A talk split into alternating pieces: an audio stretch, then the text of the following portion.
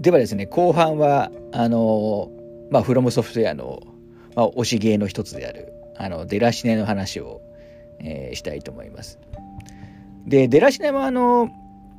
宮崎さんが、あの、ディレクターの作品で、まあ、どうやら、赤狼と同時期に やっていたってことで、まあ、ほんとすごい人だなと思うんですけど、あのー、作品で、で、宮崎さんの作品としては、唯一その、アクション要素が、まあ、一切ない作品なんですよね。あの、まあ、もちろんソウルシリーズも、えー、とか、まあ、ブラッドボーン赤狼もそうですけど、まあ、その前、あの、宮崎さんはアーマードコアとかも、えー、担当されてると思いますけど、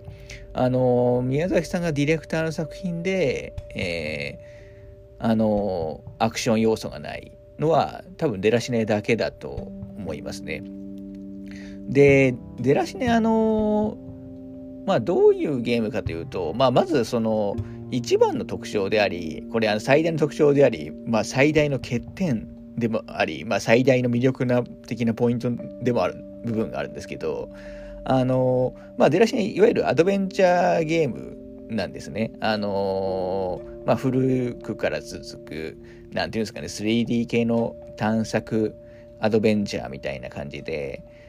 なんだろうな、なんかあんまりいい例が思いつかないんですけど、まあ、昔で言うとあの、セガが出してた、あの、夢見館みたいな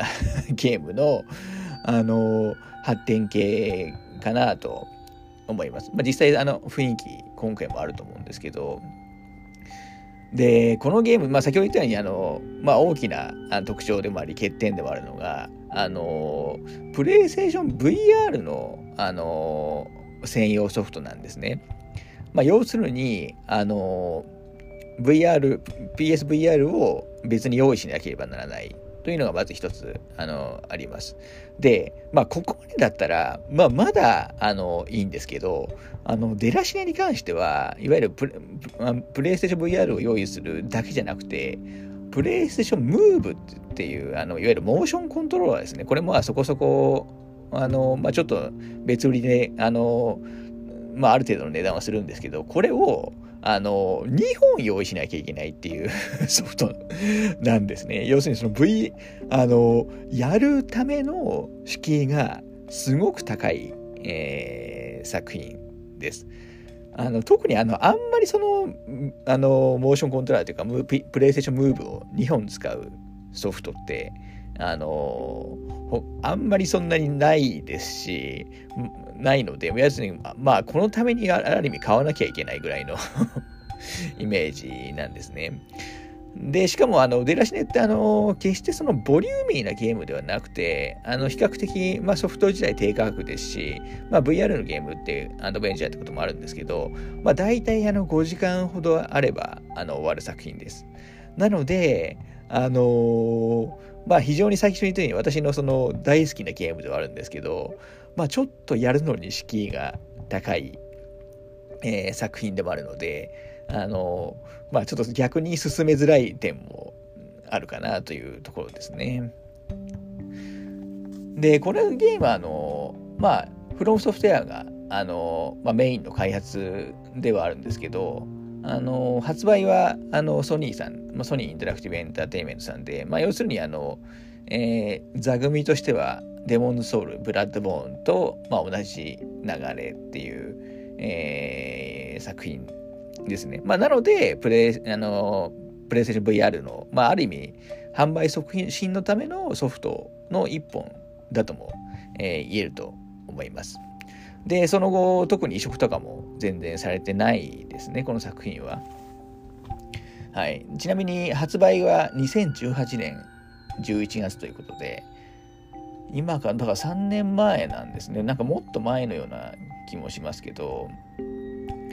で、3年前、僕、あの、それなりにゲームやるんで、あの、3年前にやったソフトって、あんまり細かいところを正直あんまり覚えてなかったりしますし、まあ、特にデラシネに関しては、あの、先ほどちょっと言った通り、まあ、大体5時間もあれば、あの、終わってしまうんで、まあ、そういうゲームって結構すぐ忘れてしまうんですけど、まあ、出だしに関してはものすごく印象に残っていて、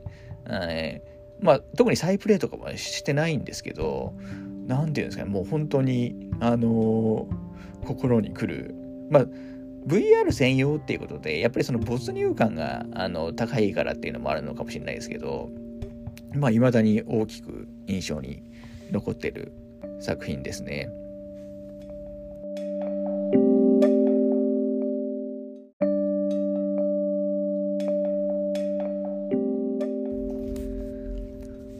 でですね、この出だしね、どういうさ、まあ、まあ、ストーリーとか内容かというと、あの、舞台は、あの、あの西洋風って言っていいと思います。西洋風の、まあ、寄宿学校みたいな、えー、ところが、まあ、結構大きいんですけど、な舞台で、あの、まあ、そこに、あの、住人というか、まあ、生徒的な存在が、まあ、メインキャラクターとして、まあ、6人ぐらい確か6人だったと思うんですけど、えー、ぐらいで、まあ、メインの登場人物はそのぐらいで、まあ、あとあのサブキャラに、えー、もういたりするんですけどで自分はどういう存在かというと、まあ、妖精あの、まあ、いわゆる VR なんで一人称視点の、えー、自分視点のゲームなんですけど自分は妖精的妖精みたいな存在で、まあ、他の人に要するに見えてないっていう、えー、感じなんですね。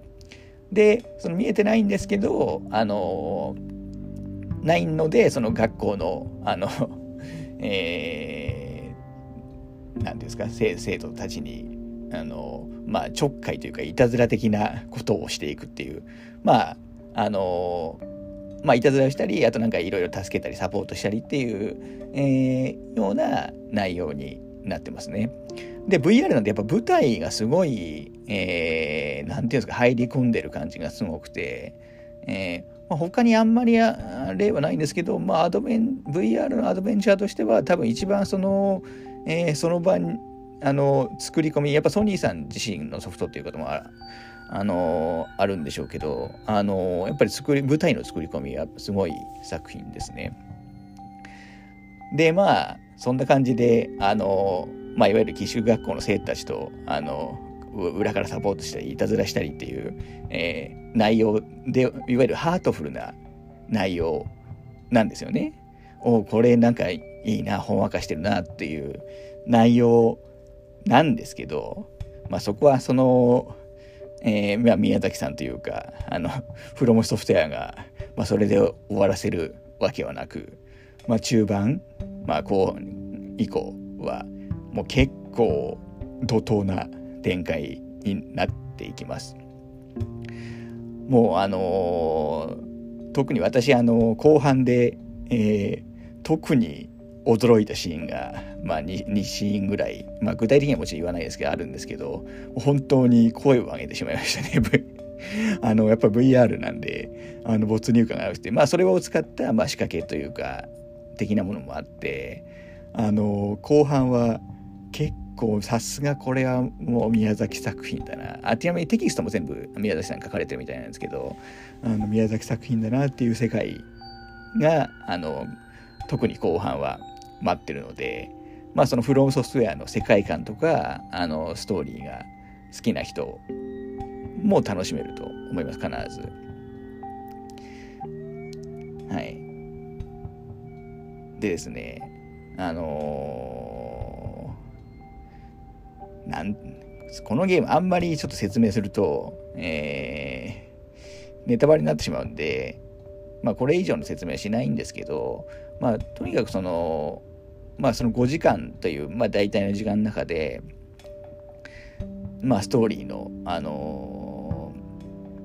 ー、気象転結がすごいうまくできてますし、あとまあ、あの、一人称視点のアドベンチャーでは結構ありがちな演出でありますけど、まあ、だんだんその自分が、まあ、自分はその妖精的存在ではあるんですけど、まあ、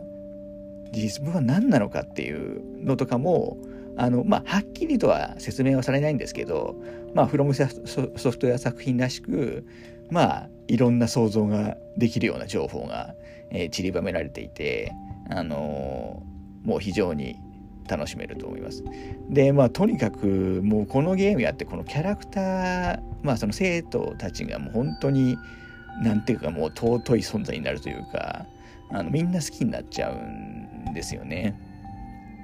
まあ、それだけにちょっとエンディングどうなってしまうのかっていうのを、ちょっと見てほしいんですけどもう本当に、えー、もうエンディングのムービーマスターフロールの時は僕はなんかもうはあうんうんっていうなんかもう、うん、言葉に ならない状態でしたね。で、魅力の、大きな魅力の一つとして、僕はあの音楽がすごい良かったっていうのがあって、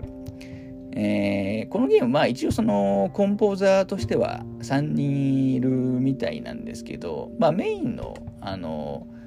まあ、主にメインテーマとかを書いてるのは、あの、北村優香さんっていう方で、まあ、北村優香さんなのかなちょっと優香さんか優香さんなのか、いまだにちょっと分かってないんですけど、その北村さんが、あの、まあ、メインに曲を書いていて、まあ、北村さんっていうと、もう最近だと、まあ、ダークソウル3とか赤色でも、もうメインの、あの、えー、コンポーザーやってますし、まあ、次のエルデンリングでも、あの、まあ、どういうレベル感なのかははっきりしないですけど、もう、参加してるってことがもうあの判明していて、まあ、今の本当にフロムソフトウェアの、まあ、一番の一番のなんなんていうんですかねあのコンポーザーだと思うんですけど、まあ、この北村さんが多分初めて本格的に結構大き多く曲入ってるのが多分このデラシネだと思うんですね。で特にその、まあ、エンディングにかかる、まあ、デラシネというその、まあ、メインテーマがあるんですけど、まあ、これ大体 6, 6分か7分ぐらいの曲ですね。まあ、これが本当に素晴らしい曲で僕この年の2018年のゲーム好きなゲーム音楽1曲選択するならもうこの曲にするんじゃないかってぐらい気に入ってますねもう悲しくて哀愁漂うような曲なんですけど、まあ、北村さんってその僕の印象だと弦楽器とかがあのを入れたあの曲作りがうまいなと思ってまして、まあ、こので、まあ、まさにこの曲については、えー、その魅力が全開だなという 印象ですね。で、出だしについては、あのー、サントラっていうのは単品では出ないんですけど、実はその最初にあの発売された時にコレクターズエディションっていうのやつが出ていて、これがそのゲームソフトと、あとその、えー、サントラがいわゆるセットになってるものがあって、まあ、それがあのなんかちょっといい感じのボックス紙ボックスに入ってるものがあって今ちょっと手元にありますけど、えー、サントラとしてサントラを入手するにはこのコレクターズエディションを、まあ、買うしかない。まあさすがにもう3年前のソフトなんでもうこれ コレクターズエディションを新品で手にするのは難しいと思うんですけどあのー、まあもともとあのソフト自体確か安くて、コレクターディションもプラス1000円ぐらいだったんで、あの、なんていうんですかね、まあ今でも、あの、中あんまり中古をおすすめしたくはないんですけど、中古だったら、まあ普通に手に入る、えー、ものかなと思いますね。はい、これ非常におすすめのサントラ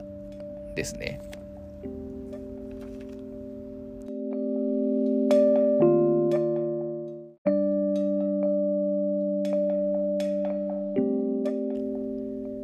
で、最後にちょっとおまけの話として、まあ、出だし年って、あの、発売日だったかな、発売日か発売週か、ちょっと、あの、